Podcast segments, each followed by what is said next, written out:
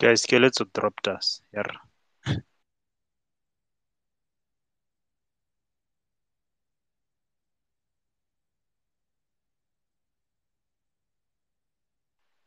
Uh, welcome back, Tom. Sorry about that. These things happen. yeah. Yeah.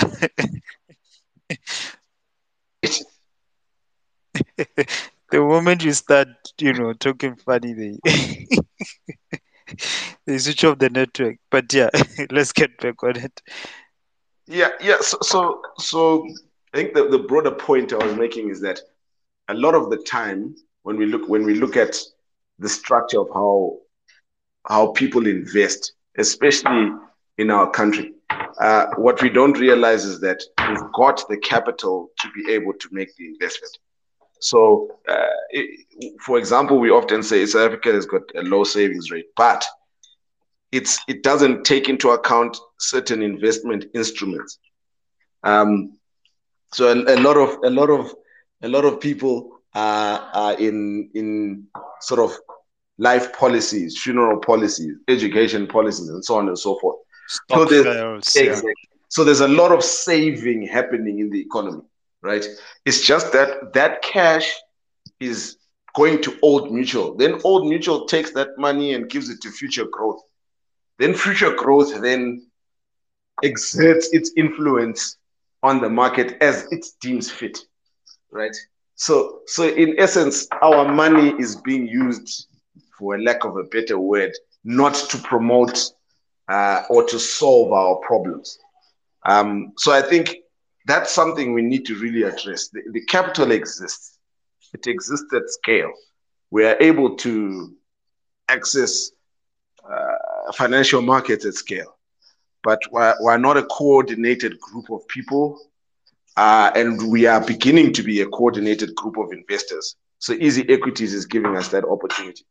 But if we could capture just 1% of that 44 billion that's in stokvels every year, 10, 1% of it, and we redirect it to a thing, for example, our lives will change because we, we just our our our our demand on the share price will push brokers to start having to make calls, right?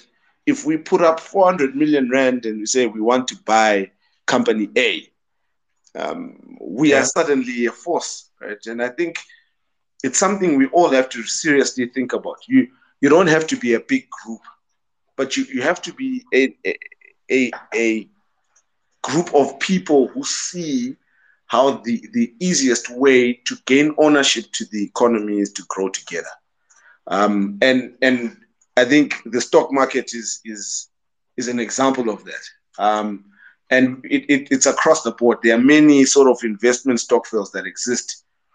I think Oratha is part was part of one that does um, franchises. Um, I, I do a lot of private equity stuff, but I'm able to do it because we're pooling money from other people. We, we, we present an opportunity to a list of a few investors. They say yes or no. Those who say yes, we pull in the money and we go after it. Right. And I think this is how we can really participate in South Africa and beyond. Right. Because if we keep our money working in insurance firms and in other savings products alone, not all of it, some of it. I think it deprives us of the ability. Uh, and, and, you think about just the small caps we are discussing, we're not talking big money. If you have a hundred yeah. rand, you can participate in a thing, right? Um, mm. Or any other stock that you believe is safe. Even if it's not a thing, if you have a hundred rand, you can buy, uh, uh, you can participate in an ETF you believe in you, you, there are many alternatives that are now available. And if we were to all be a sort of uh, co- a coordinated group of individuals looking to take a piece of the economy, instead of hoping that a few big people will own it through through some big BEE buyout fund that needs the PIC and ABSA and some other guys. You know, this 8% that ABSA is saying they'll do a BEE deal with, if we were all coordinated, we could buy that 8%. And we'll tell them we don't need your fancy structures. We are here, we're going to do it as a collective. We're going to start a collective investment scheme that's going to come in and we're going to pool our money and we're going to buy this 8%. And we don't want you to talk to two or three big guys. We've got a million South Africans that want to own 9% of ABSA. And, and it can be done with 50 rands, 100 rands, 1,000 rands, and, and we could clear the market, right? Uh, and there's nothing more, more empowering than a million South Africans owning some of ABSA right? So, so these are the sort of opportunities that we need to start looking at at a very broader scale. That we, we need to pool. So, get your five friends that you trust, pool, and start doing something together.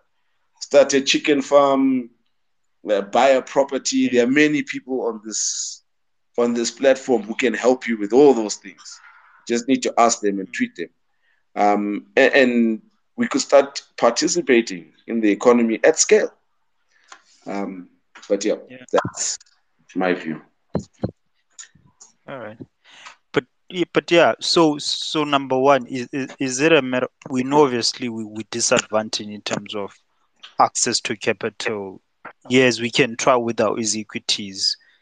We can only invest so much. And secondly, isn't it a matter of, of financial literacy, understanding where our, our money actually goes because you mentioned your policies and you know everything yes the money it may it may not be there but the little that is there is it going to the to the right uh, to the right investment instrument so to the few that have access the the guy that can actually say i'm willing to contribute say 200 a month then how do how do you go about as individual and say this is how we can one own the economy or have a say in how in how the, the economy is run? You know because obviously they, they, there's a lot of options out there. Yes stokvels you can do you mentioned private equity franchising or is it just pulling large amounts of money and going to the stock market and say let's let's own a percent of this yeah so so so my view on that is just that. The three of you who grew up on the same street who now have uh, the ability to save 500 bucks a month start that 1.5 start pulling it and start doing something um, if you need to educate yourself reach out to the people who can educate you and learn um, we, we mustn't we mustn't wait until we have a million people to start something um, what we must just all of us say is with with with the little money we have I've started doing X. Um, and if that X is just you putting away 50,000 Rand a month into easy equities or any other platform you prefer, that's that's the first start. And once you get the habit of that, then you listen to, you talk to coworker B, neighbor C, cousin D, and then you start doing it together. Uh, and and as it grows, you you you use that pool of money to do something. Um, you could lose all of it, but the fact that you've gone about looking to create some form of economic instrument for yourself gives you the ability to continue to move on to the next, to the next, to the next. And and I'm telling you, the problem we we have is we want scale. We want things to be too big. But We want to be able to to to move Bidvest. Let's start by saying, let's move Aveng. Let's start there. Let's start by saying each of us who believe in Aveng continue to buy uh, where you can. Let us let us have the broadest black base shareholder grouping in that stock, right?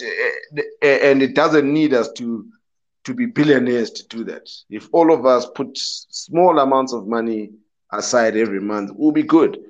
Um, other other uh, other opportunities exist in other areas. Uh, like I'm, I'm I'm in franchises. Again, it's the same thing. Or others in franchises. Again, it's the same thing. Like we, we need to pool, right? And once once we start getting the habit of pooling, and and you started putting things together, you can start taking more risk. When a person comes and says, "Hey, I've got this startup idea. I need fifty thousand dollars or 50,000 rand, sorry, to, to build a prototype. It starts, it starts becoming meaningful because if there's 12 of us and the guy needs 50,000, we look at what each of us potentially will lose. And like, ah, if we lose 50,000, yeah. 12 of us, it's a different risk parameter. Right? Uh, so my view is to, let's not look to be Mazi. Mazi is a big guy. He started 20 years ago. He got backed by some big institutions and is doing very well, right? But if if if if we all try and be Malungelo, it's going to hurt us. Right? Rather, let's build slowly. Each of us contribute what we can, and we buy the economy. And the way you've got to think about it is every time you buy a share, you are ensuring one of South Africa's CEOs is making you wealthy. So, in essence, you've hired a CEO. So, somebody has gone to school, studied, has 20 years' experience, and that person is now working for you at the cost of 50 Rand. And so, so yeah, look, my, and, and my views, they tend to be quite different from a lot of people in that regard. But I think the solution to our economic well-being as Africans, what will change everything, is when we start pooling our money to towards investment uh, and driving and being owners in the economy.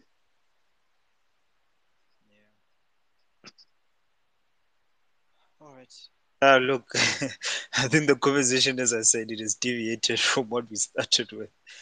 But yeah. Um, Apologies for that. Thanks. No, not a problem. I think we, we, we need to have these conversations. You know. Um, we need some. Yeah, look, can't wait for someone to come to come and save us. Only we can save ourselves. So yeah. And look, and this is like you said, we need to start. Yeah. And look, this is like my parting. Sometimes we also have to be honest about um, where we operate. So, for example, um, I had some some colleagues of mine coming from from Kenya and Uganda. They've got uh, a fintech startup we're looking at, and they kept asking, "Why is it like things are dead in Johannesburg like after seven? Why is it the only shops that are really open are like food stores, food courts?" And I sat down and I thought about that, like what has caused that. And the reality is, if for decades you've told people you need to be at home at six unless you've got this special piece of paper called a pass. It's going to be a difficult thing to convert people to suddenly wanting to do some economics at eight, nine, ten at night. The infrastructure of the country doesn't enable after hours economic activity. Whereas if you go to other African countries, for example, there are night markets at midnight, like they open at midnight. But the infrastructure is there for that. The public transport is there for that. The safety is there for that. The economics is there for that. So, so everything in the economy and the culture helps them do that. Whereas on our side of the world, we don't realize it, but the Group Areas Act and and and apartheid disallowing people to be mobile after six you basically told 80 to 90% of the population they can't participate in any economic activity that's not eating and drinking after six o'clock. And that now is translated to us. So the only time we're really economic active is when we're going to rockets. You know what I mean? Like we're not we're not really economic active outside News Cafe or whatever. And this is a psychology we have to begin to think about, right? And be realistic about the economy we stand in, right? If we really want to address unemployment, it has to be possible that people can work from four in the morning until four in the evening afternoon and two hours later be on another job from nine until midnight right those are the type of things that have to be possible and they're only possible when we realize who we are and the psychological impacts of our history. And, and I think we take those kind of things for granted. All of us just after work go home. We just do. We don't feel any other need to. We, it's inexplicable. Where in other African countries, guys, after that, after work, they go to their next hustle. right? For them, it's inexplicable that you can have one job and you're fine. For us, it's that's how we were trained. You, you, you our parents, our grandparents, our great grandparents. You have your one job, you go home at six o'clock. Otherwise, you get arrested and beaten, and you, we may never see you again. So I think we have to be realistic about our economy and understand that when we are applying our capital to certain things, what it means and how we're going to address um, the issues we face.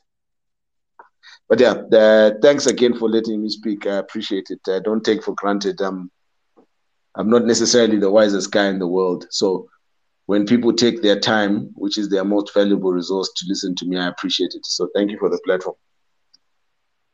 Now you're welcome, bro. And yeah, look, we, as I said, we need to more, have more of these discussions, and yeah, in the near future we will. Um, but yeah, I'm a bit exhausted now. I think we can we can close it here. I know we started with the the small caps, yeah, but I'll, I'll to those who have joined and wondering what we're talking about. But yeah, I'll I'll share it on the timeline just for everyone who missed it. But yeah, thanks, thanks, thanks, Tamimian. It was a great talk. Thanks a oh, lot, bro. my pleasure. Good my night, pleasure. guys. Cheers. Sweet. Thanks. Sure.